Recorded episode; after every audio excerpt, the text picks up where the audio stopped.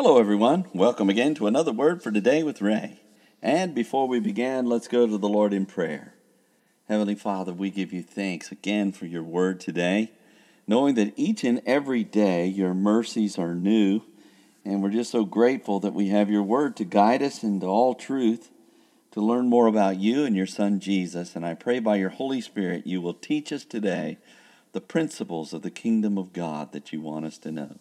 We'll give you thanks for these things in Jesus' name. Amen.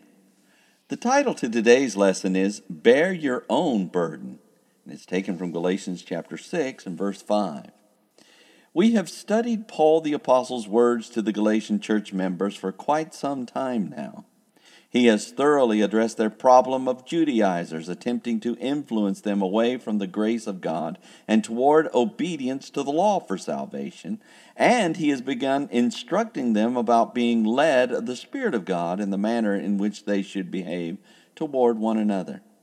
After telling them to restore uh, one another, they should be should they be taken over in a fault, and to bear one another's burden, he now instructs them to be busy about their own work. In chapter 6 and verse 5, Paul adds emphasis to them caring for their own burdens. He wrote, For every man shall bear his own burden. We read where Paul taught the Galatians to bear one another's burdens, and now he tells them, For every man shall bear his own burden. Is Paul speaking two different ideas here? No, rather, the idea is related to verse 4, where Paul told the Galatians, But let every man prove his own work, and then shall he have rejoicing in himself alone and not in another. The word for means because of or by way of, and implies that because a man examines his own work rather than focusing upon another man's work, he shall bear his own burden. Perhaps this is the verse that is separated and uh, that is separated and is better known in context with verse 4. Note, but let every man prove his own work, and then shall he have rejoicing in himself alone and not in another, for every man shall bear his own burden. Each of us have our own work to do. And as we focus upon our own business rather than someone else's, we bear our own work, our own burden. We are to have our burden upon our backs and other burdens, others' burdens before us.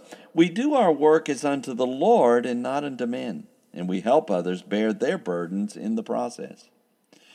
Do we keep our eyes and efforts upon our own burdens and work, or are we constantly concerned over someone else's?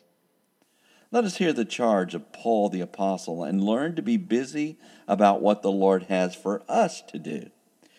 And if there is a need to assist someone else with their burden, may we evermore be ready to help them with their task. Next time, Paul will teach the teachers of the Word of God. So read ahead and let us join together then. Until tomorrow, there is more. And may the Lord bless you and keep you. May he make his face to shine upon you. May he be gracious unto you. May the Lord lift up his countenance on, on, upon you and give you peace as you continue to study his word in Jesus' name.